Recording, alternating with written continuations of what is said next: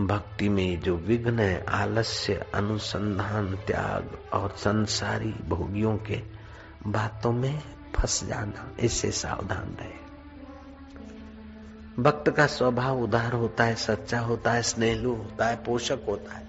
लेकिन सब तो भक्त नहीं मिलेंगे, संसार में तो सब किस्म के लोग हैं तो संभल के कदम रखने पड़ते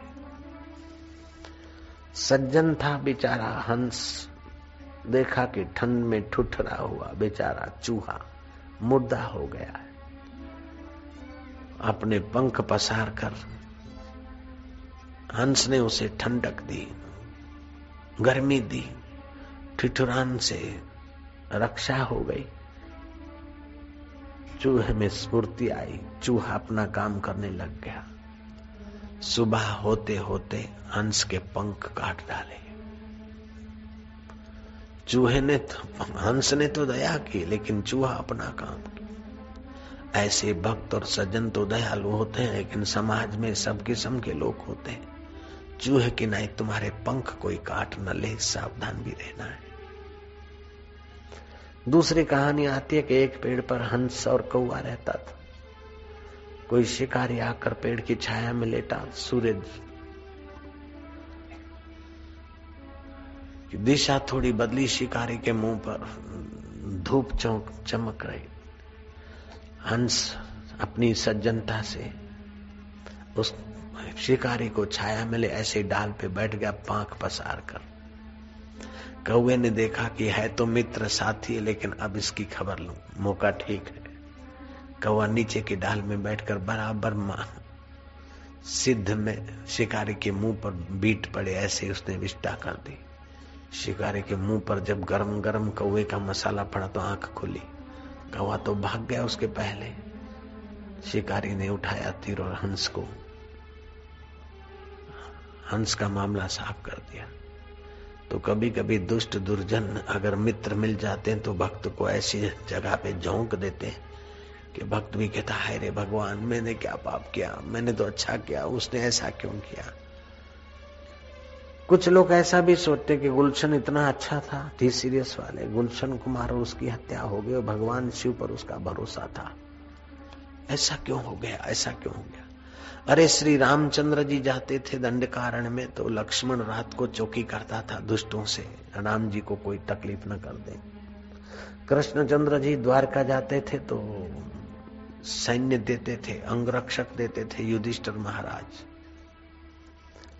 और भगवान शिव ने भी दुष्टों को दम दुष्टों से लोहा लेने के लिए त्रिशूल रखा, तीसरी आँख तो उनके पास सदा मौजूद है।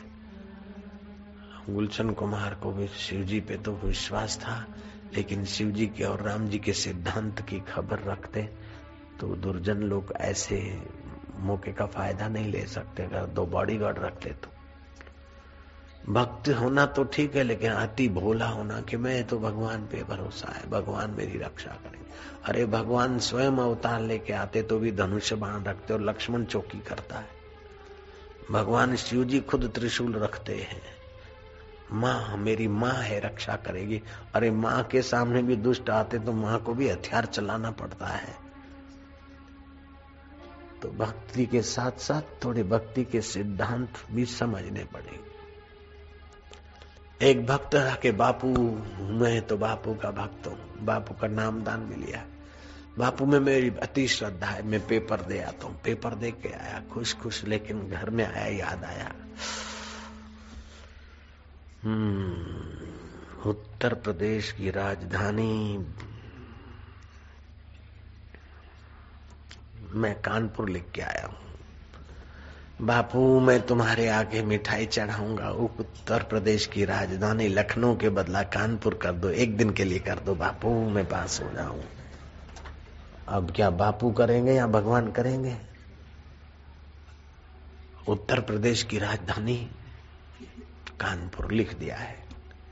अब भगवान को गिड़गड़ा रहा है कि एक दिन के लिए ही भले। लेकिन उत्तर प्रदेश की राजधानी जिस दिन में लिखा, उस दिन के लिए कर दो बस। और मैं कुछ नहीं माँगता हूँ। खाली मैं पास हो जाऊँ, मेरी इतनी गलती तो मांग का भी कोई सिर पैर होना चाहिए। कुछ कर्म ऐसे होते हैं कि अपना पुरुषार्थ करने से कट जाते हैं। कुछ कर्म ऐसे होते कि अपना पुरुषार्थ औरों का सहाय अथवा आशीर्वाद से कट जाते लेकिन कुछ ऐसे हैं तो भोग नहीं पड़ते क्या करे? मैंने तो भक्ति किया, फिर भी देखो। गुलशन ने भक्ति किया, फिर बेचारा मारा गया तो भक्ति का क्या फ़ायदा?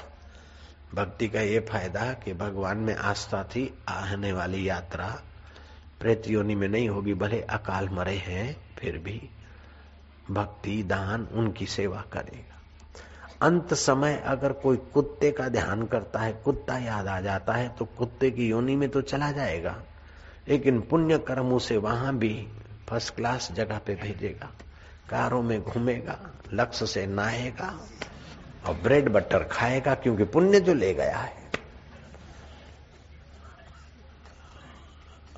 समझो, किसी ने अंत समय मनुष्य का ही चिंतन किया, मनुष्य को देखा, मनुष्य का ही चिंतन किया। और पुण्य नहीं है तो मनुष्य तो जन्मेगा, लेकिन दरिद्रता से रहेगा। मजूरी करने पर भी तीन टाइम खाना ठीक से टनाटन मिले ना मिले, रहने का झोंपड़ा। दिन रात गाड़ियाँ धतड़ धुड़ ततड़ तुड़ ततड़ धुड़ धुड़ धुड़ धुड़ धुड़ उड़ाती जाती है। तो कर्म का विधान तो है फल देने का। लेकिन कर्म में सावधानी भी तो चाहिए। मेरे तो भोले बाबा हैं, ठीक है।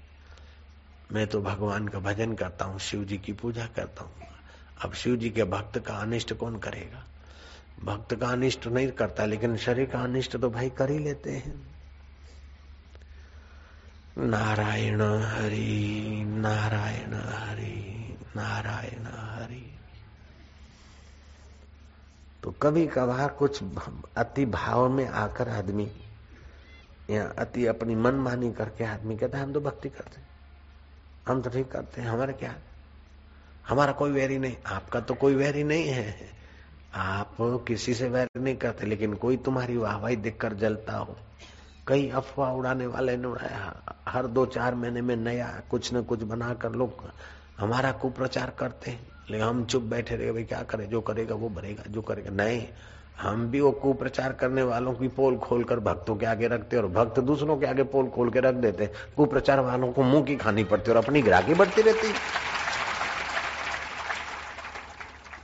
हम भी बैठे रहे, क्या करें? हमारे मन में तो कुछ नहीं, कोई चाहे, कुछ लिखे जाए, कुछ बोले, अपना क्या है? अरे श्री कृष्ण ने भी स्वांतिक मणि का आरोप आया तो श्री कृष्ण ने भी अपने सिर से आरोप उठाने के लिए, हटाने के लिए स्वांतिक मणि लाकर दिखा दिया। भाई, कोई चुरा गया और मेरे को चोर मत मानो। व्यवहार में तो भाई बोले, संत को क्या परवाह, निंदा स्तुति की, ठीक है, लेकिन वो लोक संत है। समर्थ रामदास के पास एक पंडित पूछा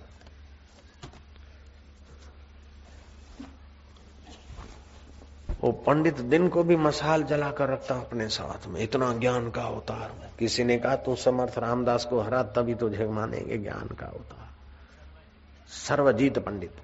लोगों ने कहा काय का तू सर्वजीत सर्वदर्शी था, बाद में सर्वजीत नाम बनाया अपना। तू गाय का सर्वजीत, समर्थ रामदास को हरा के दिखा। बोले, रामदास बाबा, वो सीताराम सीताराम कहने वाला बाबा। वो विद्वान नहीं, वो पंडित नहीं। बोले, फिर भी उनको हरा के तो देखा सर्वजीत चला। रास्ते में दोपहर को आराम किया, पेड़ के नीचे तो क्या देखता है, नींद में के दो प्रेत लड़ रहे बोलता है मेरी जगह है। दूसरे ने कहा, मेरी है, मैं पहले ही हूँ। बोले, मैं पहले क्या अधिकार, मेरा है, पहले कोई भी रहता, अब मेरा है। इतने में तीसरा आया, बोले, क्यों लड़ मर रहे हो?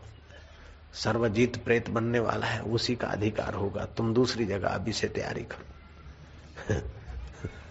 सर्वजीत को बड़ा गर्व है, बड़ा अहंकारी है। वो माँगता ही रहता है दूसरे को हरा हरा के यश का भिखारी है, माँगता रहता है यश।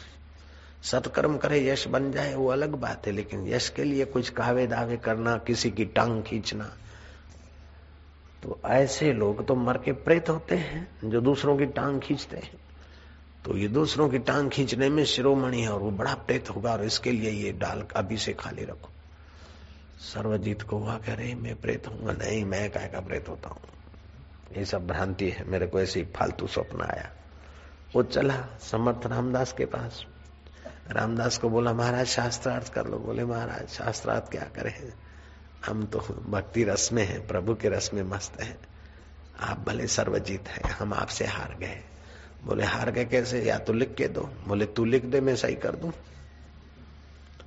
उसने लिखा, मैं समर्थ रामदास, लिखवा रहा हूँ कि मैं सर्वजीत पंडित से बुरी तरह हार गया। सर्वजीत पंडित विजयी हुए। उसने लिख दिया, पंडित ने बोले, बाबा, सही करो, बाबा, सही करने को तैयार हुए तो। शिष्य आनंद ने रोका कि, महाराज, आपको तो निंदा स्तुति कोई बरवा नहीं। लेकिन आपके हज़ारों शिष्यों को लोग चिढ़ाएँगे, लो, तुम्हारे गुरुजी हार गए, लो, तुम्हारे गुरुजी का ऐसा हुआ। उनको तो बेटी, बेटा बिहाना है, उनको तो समाज में रहना है, इसलिए महाराज, आपकी हार उनके लिए मुसीबत हो जाएगी। गुरु का यश तो शिष्यों को बड़ा बेनिफिट मिलता है। देख लो कि तुम्हारे गुरु जी बड़े चमक अरे भाई, आपके फलाने गुरु। शिष्यों को जरा मज़ा आता है। ऑफिसों में, दुकानों में इधर उधर अरे भाई, ये तो फलाने महाराज का। अरे अरे, उसी गुरु के कईयों को अपना गुरु का ये होता है तो मज़ा आता है। अब गुरु हार गए, गुरु के लिए अफवाह तो शिष्यों को भी दूसरे बोलते रहे गुरु का ऐसा आया, चाहे हो, चाहे नहीं हो देखते रहे गुरु का ऐसा लिखा ऐसा आया। तो गुरु जी आपके लिए हार जीत तो समान है, लेकिन आपके पीछे लगे जो चेले हैं, उनका ख्याल करो, कृपा करो। तो बोले, फिर क्या करना? बोले, पंडित से मैं शास्त्रार्थ करता हूँ। पहले चेले को हरावे, फिर गुरु को। बोलो, पंडित, शास्त्रार्थ करना है हमने हाँ। एक जा रहा था बेचारा कठियारा, बुलाया उसको। आनंद ने, तू कौन है? बोले, मैं गरीब, शुद्र बोले, लकीर लांग ले। लकीर लांगा बोले, कौन है? बोले, अब मैं वैश्य हूँ। दूसरी लकीर, बोले, अब मैं क्षत्रिय हूँ। तीसरी लकीर लांगा, बोले, मैं ब्राह्मण चौथी लकीर लांगा, बोले, मैं आनंद स्वरूप ब्रह्म हूँ। अजन्मा आत्मा, सोहम, शिवोहम, जहाँ से उभरता वही मैं हूँ। सारे वेद मुझी से उभरे। वो सर्वजित देखता रहा ही लकीर लांगती, ऐसा हो गया उसकी वाणी में प्रभाव. उस कठियारे ने कहा, सर्वजीत, क्या देखता है? आजा मेरे साथ शास्त्रार्थ कर. वो सर्वजीत बोलता है ये क्या, जिसका चेला लकीर लांगने से उसको ब्रह्म, बड़ा पंडित बना दिया। उसके गुरु से मैं शास्त्रार्थ करने आया। दो चार सवाल पूछे तो मुँह की खानी पड़ी। सर्वजीत का सब अहंकार चला गया और समर्थ रामदास के चरणों में पड़ा। वो प्रेम ऐसी चीज़ है। यहाँ शास्त्र कहते हैं कि सब धर्मों में, सब पवित्र करने वालों में, पवित्राणाम पवित्रम च मंगलानाम च मंगलम, प्रथमा सर्वधर्मा नाम योगो धर्म निगद्यते। पवित्रों में पवित्र, मंगलों में मंगल तथा सब धर्मों में श्रेष्ठ योग धर्म कहा गया है। एक कुर्म पुराण का श्लोक तो थोड़ी देर योग धर्म का आश्रय ले। ओ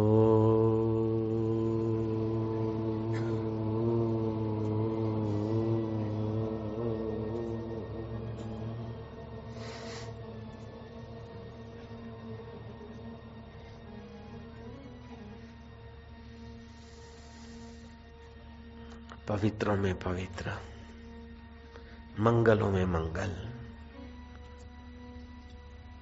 तथा सब धर्मों में श्रेष्ठ योग धर्म का हम आश्रय ले रहे परमात्मा शांति में गोता मार रहे ओम शांति, मधुर शांति। उसे प्यार करते जाओ। आनंद, माधुर्य। जिसमें समर्थ रामदास विश्रांति पाते थे। मधुर मधुर, रूपम मधुरम, निपुरम मधुरम, निखिलम मधुरम, अखिलम मधुरम, मधुराधिपते। आनंद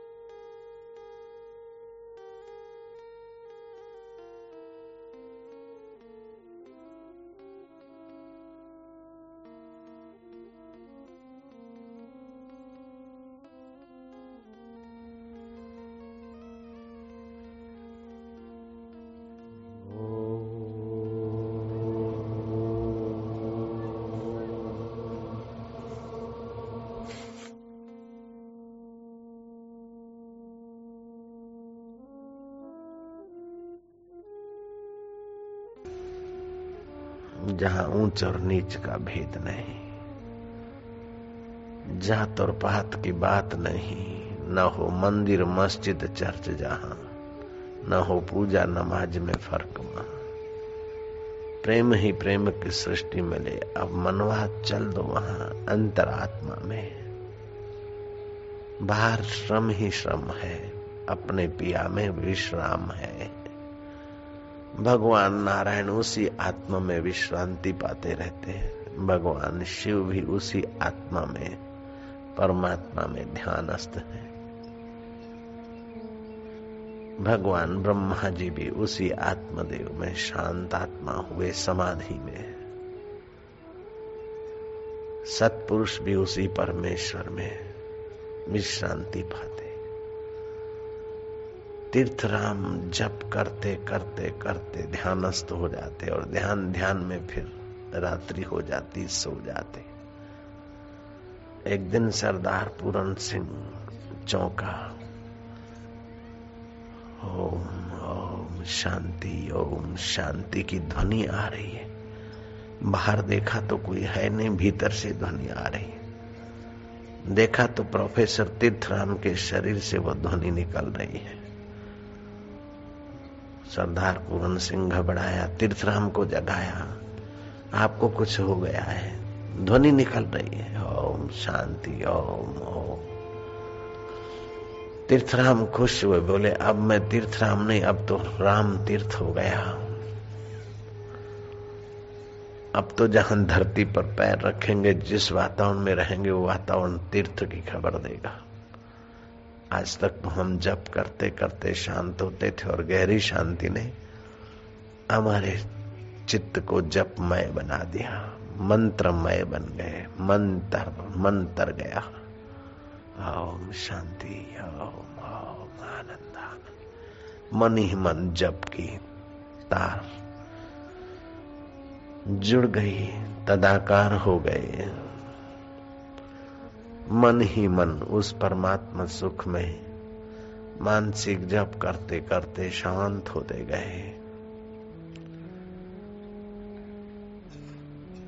मधुर शांति, फिर मन इधर उधर जाए, फिर वही जप करके फिर शांत हुए। सोलह वर्ष का उदालक पिता ने घोषणा कर दी कि पुत्र अमुक तारीख को तुम्हारा राज्य अभिषेक होगा। बुद्धिमान उदालक शांत, एकांत में विचार करने लगा कि पिताजी मुझे राज्य अभिषेक करके एकांत अरण्य में जाएँगे, किसी गिरी गुफा में बैठेंगे। परमेश्वर के नाम का जप करते करते शांति पाएँगे, समाधि का सुख लेंगे। उदालक ने सोचा कि मेरे पिता सारी ज़िंदगी है, राज्य वैभव, भोग के अब उबे हैं, कोई सार नहीं दिखा है जब विषय विकारों में कोई सार नहीं, श्रम ही श्रम है तो मैं क्यों इस श्रम के ताज को अपने मस्तक पर धारूं? मैं तो विश्रांति के पावन सरोवर में स्नान करूँगा, प्रभु के ध्यान में डूबूँगा। ये पिताजी का राज्य वैभव पिता को सुख नहीं दे पाया। पिता की वाहवाही पिता को संतुष्ट नहीं कर पाई। पिता की चाटुकार पिता को पूरा सुख नहीं दे सके। पिता के मंत्री भी पिता के दुखों का अंत नहीं कर सके। समस्त राज और समस्त नौकर चाकर मंत्री, टहलवे भाट चारण मिलकर भी पिता को पूर्ण सुख नहीं दे पाए। ये अपूर्ण संसार। हे परमेश्वर, तू करुणा कर भुजू करुणा, तस्मात कारुण्य भावे न तू कृपा कर, दाता। मुझे सूझ दे, मुझे बूझ दे। मैं क्या करूँ? ये कांटे वाला ताज पहनूँगा। खोपड़ी में मैं राजा हूँ, राज मेरा है। मैं ये करूँ तो सुखी हो जाऊँ। बड़ी बड़ी तरंगे उछलती हैं, जैसे बारिश में दरिया की तरंगे खूब बड़ी हो जाती। ऐसे जवानी में इच्छा और वासना के तूफ़ान उठते, तरंगे उठती है। कईयों की ऊन, जवानी खप गई। कईयों का बुढ़ापा भी इसी तरंगों की थपेड़ों में खप गया हे। परमेश्वर, मुझे तू सत बुद्धि दे दाता। जीवन की शाम हो गई पिताजी की। ऐसे ही हमारे जीवन की शाम हो जाए उसके पहले। हे जीवन दाता मुझे सतबुद्धि का दान कर, मैं क्या करूँ? हे परमेश्वर सतबुद्धि का दान कर। हे कृपा निधान, मुझे सत्य में विश्रांति मिले। तू कैसा है, मैं नहीं जानता हूँ। लेकिन मैं कैसा हूँ, तू जानता है, तू मेरा हाथ पकड़, मेरे देव। ज़िंदगी के सोलह वर्ष तबाह हो गए आयुष्य नाश हो गया।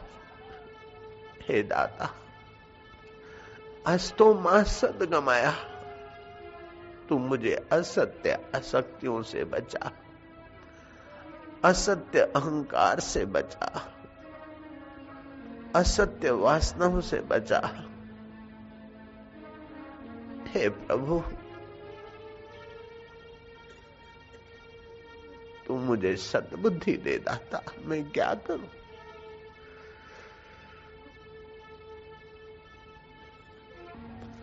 भगवत प्रार्थना से संजोया सवारा। उदालक का चित्त, सोलह वर्ष के राजकुमार का चित्त। भगवान वशिष्ठ कहते हैं, जैसे मरुभूमि में हरियाली होना कठिन है, ऐसे ही जुआनी में विवेक होना कठिन है। लेकिन जो परमात्मा की शरण जाता है, उसके लिए कुछ कठिन नहीं है। मरुभूमि में खेती होना कठिन है, ऐसे जवानी में विवेक जगना कठिन है, लेकिन भगवान की शरण लेने वाले के लिए कुछ असंभव नहीं है। कर तुम शक्यम, अकर तुम शक्यम, अन्यथा कर तुम शक्यम, जो सर्वसमर्थ है, सर्जनहार।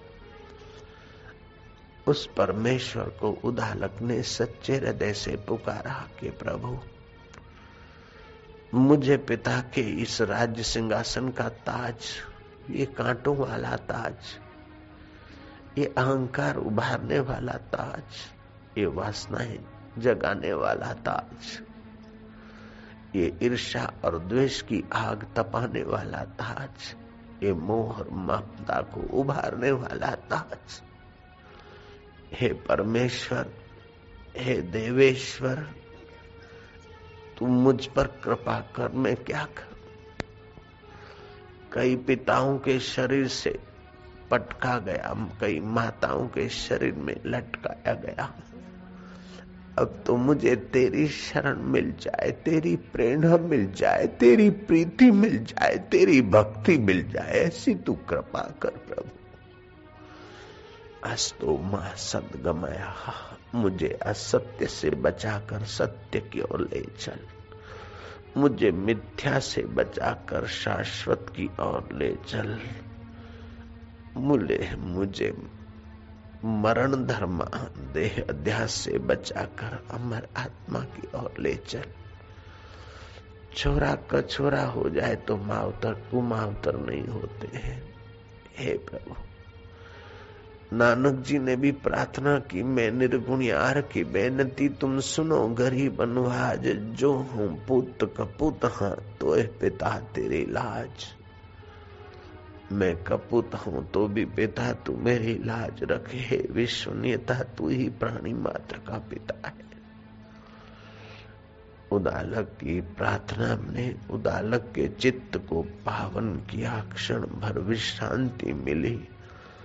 बुद्धि में प्रकाश हुआ, मन में दिव्य भाव जगे। उदालक कभी कभी रात को विचारते विचारते तो आँसू बहा लेता, पूजा के कमरे में बैठ जाता, सच्चे हृदय से प्रार्थना करता। उदालक का मार्गदर्शक स्वयं परमेश्वर हो। जो सच्चे हृदय से उसे प्रार्थना करता है, उसका जप करता है। वो परमेश्वर उसे सद प्रेरणा देते हैं, वे दयालु उस पर दया करते हैं। वे दाता उसे दिव्य दान देते हैं, फिर वो स्वयं दाता बन जाता है, साधक सिद्ध बन जाता है। उदालक को मिली रातों रात उदालक भागा। भागते भागते भागते अरण के कई घाटिया कई मोड़, कई उतार चढ़ाव, कई कंकड़ और पत्थर लांगे कई कांटे चुभे लेकिन ये जन्म मरण के कांटे के आगे ये कांटा क्या होता है? विषय विकारों के अरण्य के आगे ये अरण्य क्या माना रखता है? उदालक बहुत दिन यात्रा करते करते दूर जरण में पहुँच गए। रात्रि को तो यात्रा करे और सुबह किसी एकांत में छुपा रहे, क्योंकि पिता ने घोड़ेसवार भेज रखे होंगे। उदालक एक ऐसी एकांत में पहुँच गया कि जहाँ एक सुंदर गुफा थी। पास में कोई झरना भी था, पानी भी है, गुफा भी है, जंगल में कंद मूल फल भी है। बस यही मैं तेरी आराधना करूँगा। उदालक जंगल से घास के पत्ते ले आया, बिछाया वहाँ आसन लगाया। उस आसन पर बैठकर छोटी उंगली धरती पर रखी, पंजा, हे धरती, जैसे तू अचल है, ऐसे मेरी साधना अचल हो जाए। मेरी वृत्ति अचल रहे, हे भूदेवी, हे मातेश्वरी, तेरा बालक तेरी गोद में आया, तेरे स्वामी से मिलने को तू ही मिलाने में सहयोग करना मेरा स्थिर आसन हो, मेरी स्थिर साधना हो, मेरा मन महा परमेश्वर में लगे। जिनसे सत्संग सुना था, उन महापुरुष गुरु को भी मन ही मन वंदन किया। उनकी कृपा, उनकी करुणा की भावना, की याचना की। जो वो सोलह वर्ष का युवक सीखा था उसी ढंग से कभी जप करे, कभी प्राणायाम करे, कभी ध्यान करे, कभी पंजों के बल से थोड़ा नृत्य करे, फिर श्वास की रिधम बदले और बैठे। कभी कभी उसे अच्छा लगे, आनंद आए थोड़ा सा कभी उसके चित्त से हास्य उभरे, कभी रुदन उभरे तो कभी मन उबे सोचे कि पिताजी खोजते होंगे, माता क्या सोचती होगी? फिर उदालक का मन पूर्व चित्ती के तरफ़, चित्त में जो पूर्व के संस्कार है उधर जाता। फिर सत्संग की सुनी हुई बात उदालक को याद आती। दीर्घ उच्चारण करता, पूर्व की कल्पनाएँ काटता। ए मेरे मन, पूर्व में तेरे कई पिता हो गए, कई माता हो गए, कई बार तू राजा बना होगा, कई बार तू देव बना होगा, कई बार तू इंद्र भी बना होगा। बन बन कर बिगड़ने वाली इस माया में तू कब तक उलझता रहेगा? अपने अमर आत्मा का अनुसंधान कर। ए मेरे दुष्ट मन, तूने मुझे धोखा दिया, मैं तेरे कहने में लगा। आँखों के द्वारा दृश्य देखे। लेकिन आज तक तुझे शांति कहाँ मिली? नाक के द्वारा कई सुगंधी, कई जन्मों में सुगंधे, सुंगते सुंगते तू तबाह हो गया। कहाँ शांति मिली? जीव के द्वारा कई चटोरापन करा कई युगों से, लेकिन तुझे अभी तक परम शांति नहीं मिली।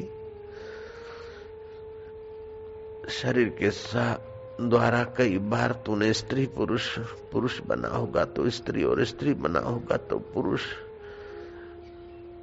कीड़ी बना होगा तो कीड़े के साथ और कुत्ता बना होगा तो कुत्ते के साथ और कुत्ती बनी होगी तो कुत्ते के साथ। तूने यौन के संबंध भोग लिए, अब क्या? क्या बाकी है? हे मेरे मन, केवल एक ही संबंध का अनुभव बाकी है। जीवात्मा का संबंध जो परमात्मा के साथ है। उस परमात्मिक संबंध के साथ मेरे मन तो जुड़ जा तो क्यों मुझे भगाता है? जिसने अनुराग का दान दिया, उससे कण मांग लजाता नहीं।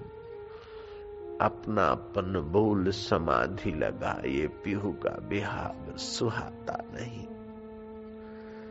जिसने अनुराग का दान दिया उससे कण मांग लजाता नहीं। अपनापन भूल समाधि लगा। ये पीहू का बिहाग सुहाता नहीं। नब देख पियो घर शाम ढले, क्यों मिट उसमें मिल जाता नहीं। अब सीख ले मौन का मंत्र नया, ये पीहू का बिहाग सुहाता नहीं। चुगता है चकोर अंगार फरियाद किसी को सुनाता नहीं। ए मेरे मन, जिसने अनुराग का दान दिया, उसमें तू अपना अहम मिला दे। हे मन, तेरा तो मंगल होगा, तेरा तो कल्याण होगा, मैं तर जाऊँगा। मुझे मैं तेरे साथ जुड़ा हूँ तू इंद्रियों के साथ जुड़ा है और दुष्ट इंद्रियाँ बाहर की चीज़ों से आकर्षित होने में जुड़ी। नाम पड़ गया, जीव। अगर तू मेरे को सहयोग दे तो मैं परमात्मा के साथ जुड़ जाऊँ। हे मेरे मन, तेरी भी तबाही का रास्ता बंद हो जाएगा और तू भी परम शांति पाएगा। तू भी परम सुख पाएगा, परम माधुर्य पाएगा, अरे परमात्मा को पालेगा। जो साहेब सद सदा हजूरे अंधा जानत को दूरे। जो हाजना हजूर है, उसको दूर समझकर कई सदियाँ बीत गई मेरे मन। उदालक बोलते हैं अपने मन को।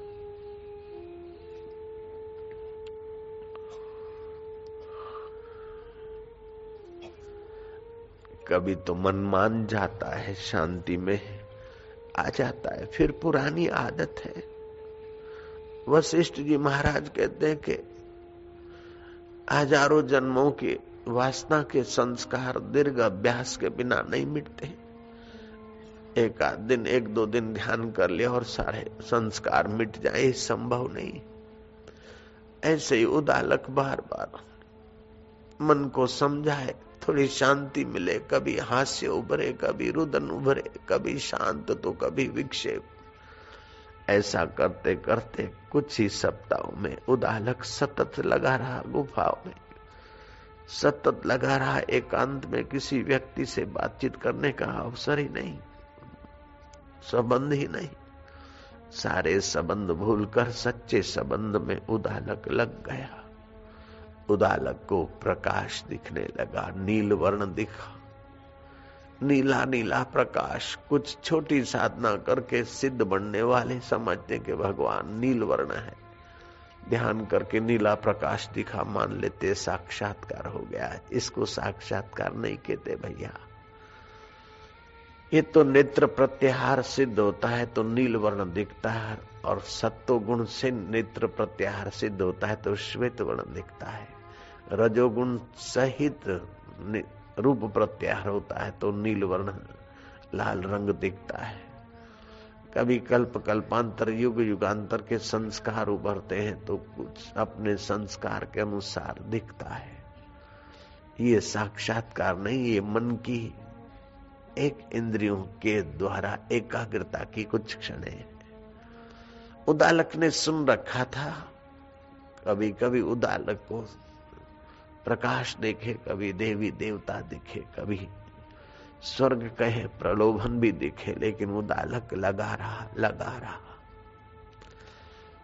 वशिष्ठ कहते, हे राम जी, उदालक को जब तक शुद्ध बोध नहीं हुआ, शुद्ध पर ब्रह्म परमात्मा में, निरंजन नारायण में स्थिति नहीं हुई, उदालक लगा रहा। स्वर्ग की अप्सराएँ आई, रंभा आदि ने गुफा में प्रकट होकर उनकी स्तुति की कि हे भगवान, आप तो ब्रह्म स्वरूप हो रहे हैं, आपकी सेवा करके हम कृतार्थ होना चाहते उस युवराज उदालक ने रंभा जैसी महान सुंदरिया, उर्वंशी जैसी महान सुंदरिया, उनके आकर्षण और उनके हास्य विलास और नम्रतापूर्ण सेवा का प्रस्ताव सुना, अनसुना कर दिया। ये बाहर की व्यक्तियाँ सेवा करेगी तो किसकी करेगी? बाहर के शरीर की करेगी। जो शरीर जला देना है, उसकी सेवा लेकर मैं अपने आत्मा को, अपने सुख को, अपने जीवन के माधुर्य को क्यों मैं जलाऊँगा, क्यों सुखाऊँगा? सुना हुआ सत्संग उदालक को अब कदम कदम पर साथ दे रहा है। रंभा आदि जैसी आई वैसी चली गए लेकिन ये बुद्धिमान उदालक अपनी साधना से च्युत नहीं हुए। प्रलोभन आए, साधना से च्युत नहीं हुए। डरावने दृश्य उभरे, साधना से च्युत नहीं हुए।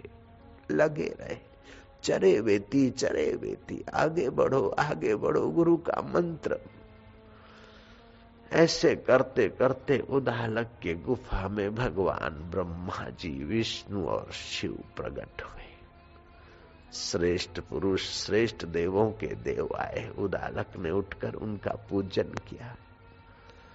भगवान ब्रह्मा, विष्णु ने कहा कि आज ये जीव ब्रह्म रूप हुआ है, तुम मद रूप हुए हो। जब ये जीवात्मा हमारी नाई अपने परमात्मा स्वभाव को पा लेता है तो हमें आनंद होता है।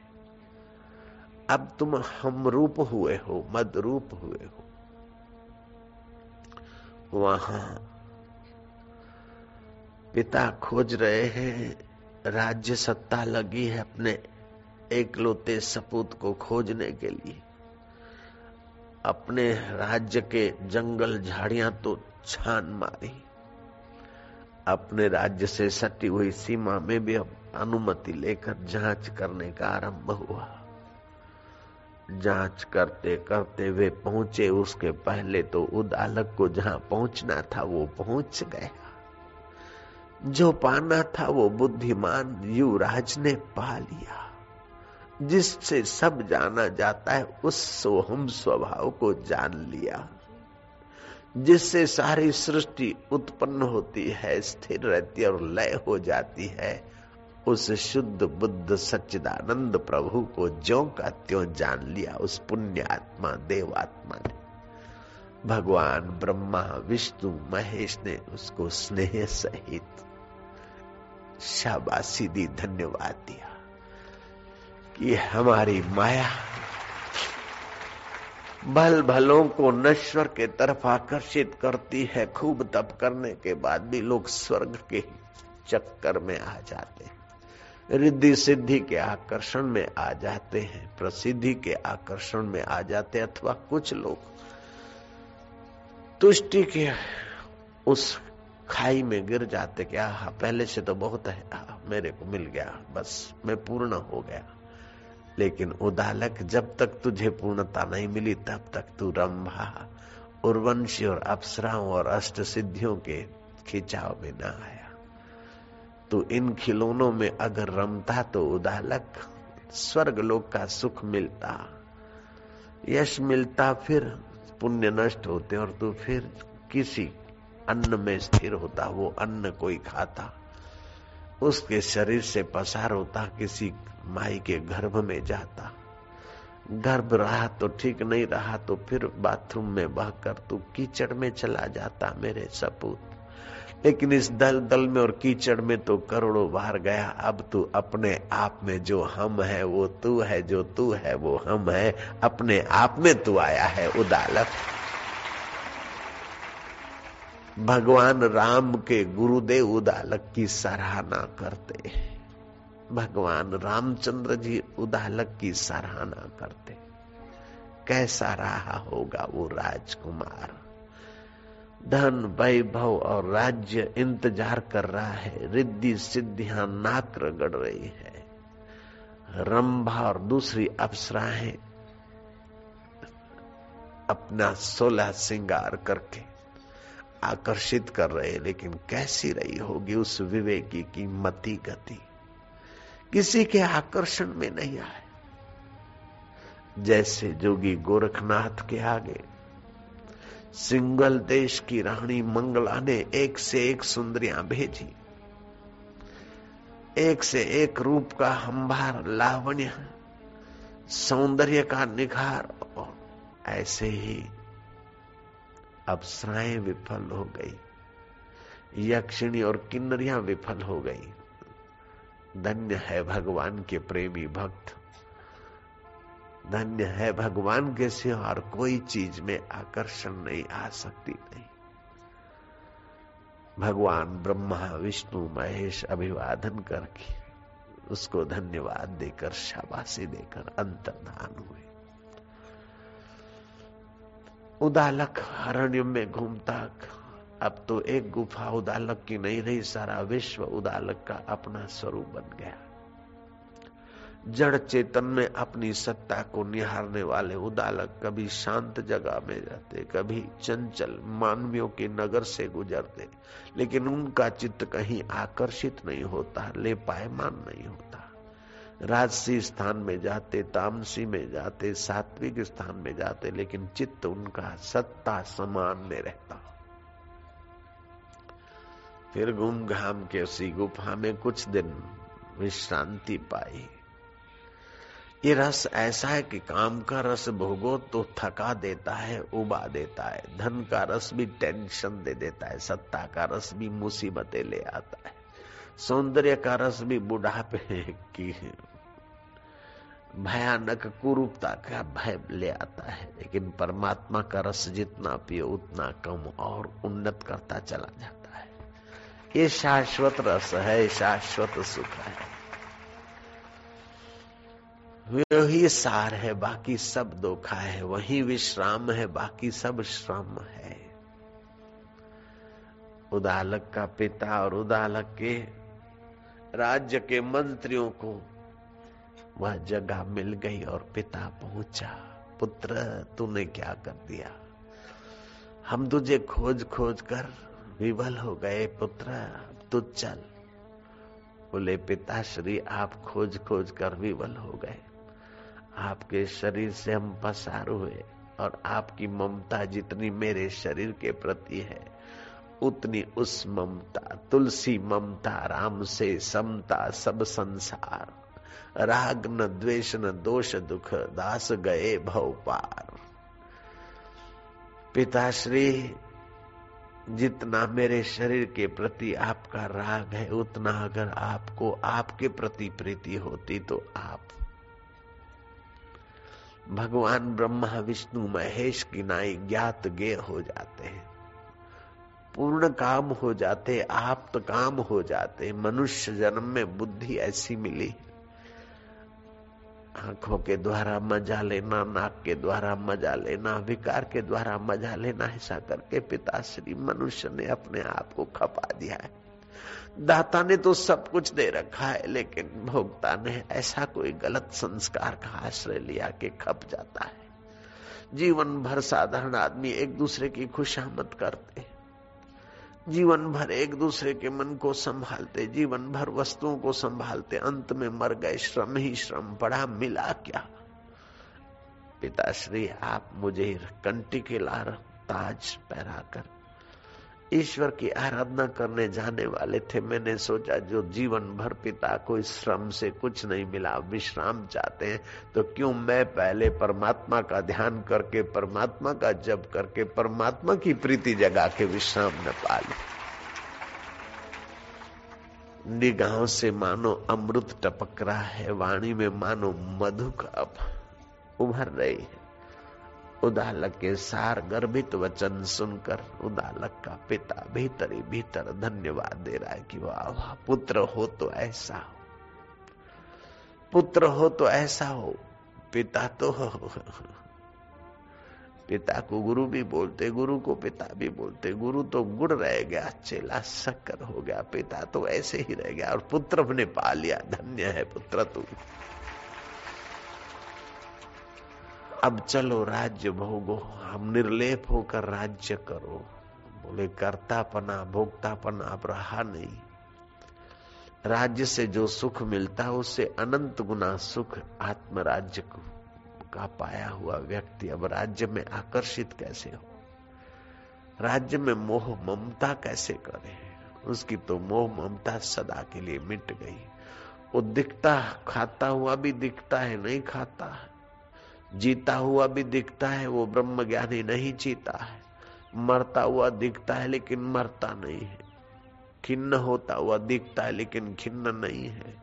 संतुष्ट होता हुआ दिखता है, लेकिन वो ब्रह्म ज्ञानी महापुरुष, आत्म साक्षात्कारी संतुष्ट नहीं है। वो क्या है? वर्णन नहीं हो सकता है। लाबयान है, असीम है, अनंत है।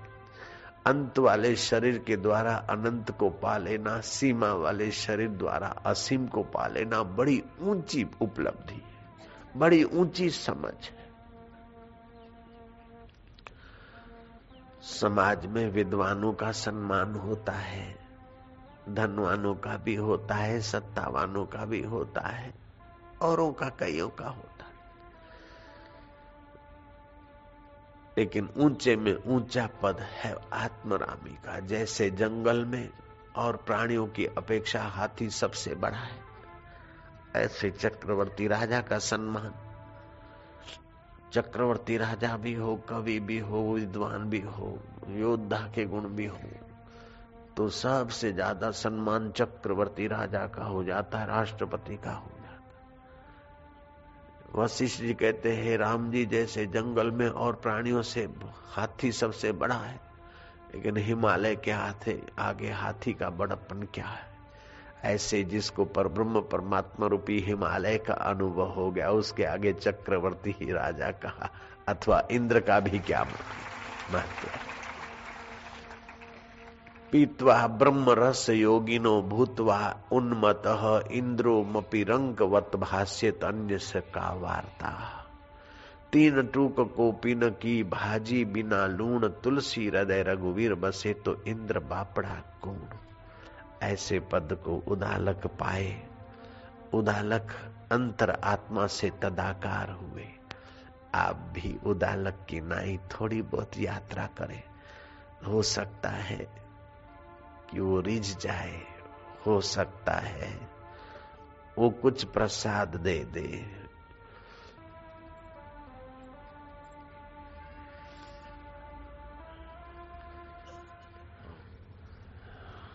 चमड़े का कालापन अपना कालापन मान रहे थे। शरीर की पीड़ा अपनी पीड़ा मान रहे थे। मन का दुख अपना दुख मान रहे थे। अब जान लिया परमात्मा में विश्रांति पाकर कि मन में दुख दुखाकार वृत्ति होती है।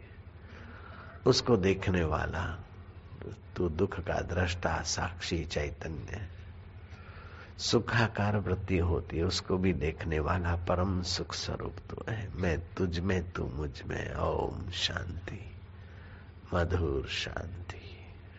लेकिन ये अहंकार अपने में थोप लेता है। हमारे और परमात्मा के बीच मिथ्या अहंकार ही बड़ी दीवार है। जो जो अहंकार गलता जाएगा त्यों त्यों प्रेम उभरता जाएगा। जो जो प्रेम रस बढ़ता जाएगा त्यों त्यों अहंकार विलय होता जाएगा।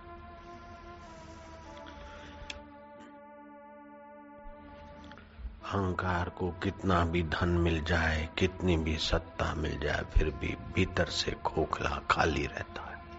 और चाहिए चाहिए चाहिए। लेकर खुश हो उसे वो अहंकार है और देकर खुश हो वो प्रेम है। अहंकार विमुढ़ात्मा करता अहमिति मन्येत। अहंकार से जो ठीक तरह से ठगे गए विमुढ़ भी उपसर्ग है। मूर्ता को प्राप्त हुए। अहंकार विमुढ़ात्मा करता अहमिति मन्येत। कितने भी शुभ कर्म करे जब तक ये जीव भाव है, कर्ता भाव है, अहंकार है, तब तक कुछ न कुछ बंधन में जीव बंधा ही रहता है।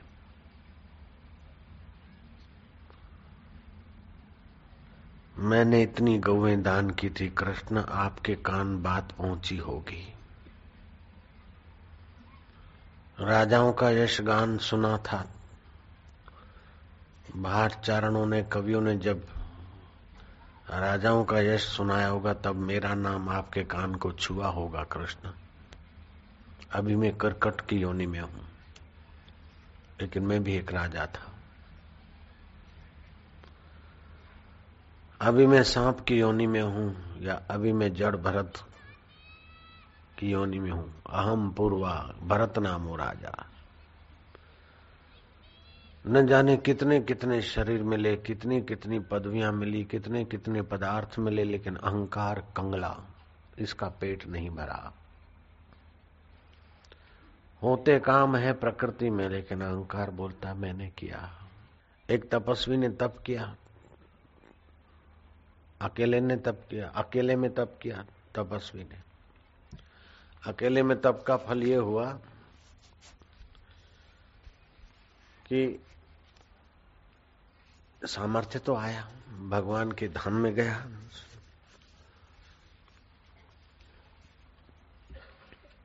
बोले, भगवत दया से तुम्हें स्वर्ग दिया जाएगा। बोले, भगवान की दया की ज़रूरत नहीं, मेरे हक का दो। बोले, आपके हक का तो हिसाब लगाना पड़ेगा फिर। हक का लगा तुमने तप किया है, तुम्हें स्वर्ग मिलेगा, लेकिन तप करने में जो तुमने श्वास लिए, सूर्य के किरण लिए, धरती का अन्न लिया, वातावरण लिया, लोगों से जो सीखे या तप की विधि जिनसे सीखे, उनका सबका हिसाब लगाते तो तुमको लेने के देने पड़ जाएँगे।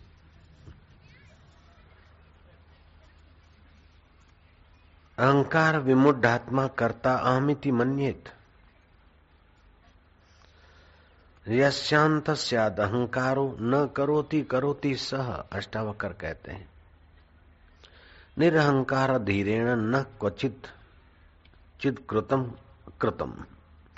जिसके अंतकरण में अहंकार है, वह कर्म नहीं करते हुए भी कर्म करता है। और अहंकार रहित धीर पुरुष कर्म करते हुए भी नहीं करता है। अठारवा अध्याय का उन्तीसवा श्लोक है। अष्टावकर संहिता का और भगवत गीता के तीसरे अध्याय का सत्याईसवा श्लोक है। प्रकृति क्रियमाणानी गुणे कर्माणी सर्वसह अहंकार विमुढ़ात्मा करता अहमिति मनियत। संपूर्ण कर्म सब प्रकार से प्रकृति के गुणों द्वारा किए जाते हैं, परंतु अहंकार से मोहित अंतकरण वाला अज्ञानी मनुष्य मैं करता हूँ ऐसा मानता है। वहाँ सदगुरु की ज़रूरत पड़ती। अगर सदगुरु नहीं है तो कितने भी अच्छे कर्म करे, कर्म का फल भोगेगा सुख, मैं सुखी हूँ। कर्म का फल भोगेगा दुख, मैं दुखी हूँ, और मैं की असलियत का पता नहीं चलेगा। भटक मुआ भेदू बिना पावे, कौन उपाय खोजत खोजत युग गए, पाव कोस घर आए। जो शाश्वत सुख को जीव खोजता है, शाश्वत आनंद को खोजता है, शाश्वत ज्ञान, शाश्वत माधुर्य खोजता है, खोजते खोजते युग बीत गए। लेकिन दिशा, नज़र वो नहीं मिली। नज़र बदली तो निजारे बदले, किस्ती ने बदला, रुख तो किनारे बदले। नज़र सतगुरुओं के सिवा और कौन देगा? मौलाना जलालुद्दीन रोमी शाही ठाट से रहते थे। नवाब का रहन सहन, मौलाना जलालुद्दीन के सामने क्या होता है? ऐसे रहते थे, बड़े धनाढ़ व्यक्ति थे। सब कुछ भोगने के बाद भी लगा कि आखिर क्या है? कुछ भी नहीं है। और खपे खपे की आग लग रही जैसे यज्ञ में अग्नि यज्ञ में घी डालने से अग्नि और उभरती है, ऐसे ही इस अहंकार के वासना मय कुंड में जितना भी डालते हो तो और इच्छाएँ होती और अधिक सुख अधिक सुख अधिक सुख। चाहे फिर कैसा भी दुख मिले परिणाम में, लेकिन अधिक सुख। मज़ा आया जिस चीज़ में अधिक अधिक अधिक करके हाँ ठू हो जाते हैं। फिर फिर से वही गलती करता है अहंकार। एक होता है वास्तविक अहम वो मिटता नहीं और दूसरा होता है नकली अहम। उसका पेट भरता नहीं। वास्तविक अहम की पहचान सतगुरु कराते और नकली अहम की पकड़ अज्ञानता से होती कृष्ण कहते हैं, अज्ञान न आवृतम ज्ञानम ते न मोहंती जनतवा। अज्ञान से जिनका वास्तविक मैं आवृत हो गया है अज्ञान से जिनका ज्ञान ढक गया है, वे मोहित हो जाते मेरे बिना यहाँ नहीं चलेगा, अब मैं यहाँ जाऊँगा, अलकापुरी जाऊँगा। अज्ञान से आवृत हो गया ज्ञान। पतन की जगह ले जाता है। लगता है उत्थान, लेकिन हो रहा है पतन। लगता है कल्याण, आहा। ये खा लूँगा, मज़ा आ जाएगा, ये प्रमोशन मिल जाएगा, मज़ा आएगा, लेकिन आयुष्य का तो पतन हो रहा है। क्या मिला? बड़ी बड़ी तरंगे उछलती है। उन तरंगों पे दौड़ता आदमी की, और दूसरी तरंग। ये अहंकार ऐसा है जैसे चूहे ने ब्रांडी पी ली।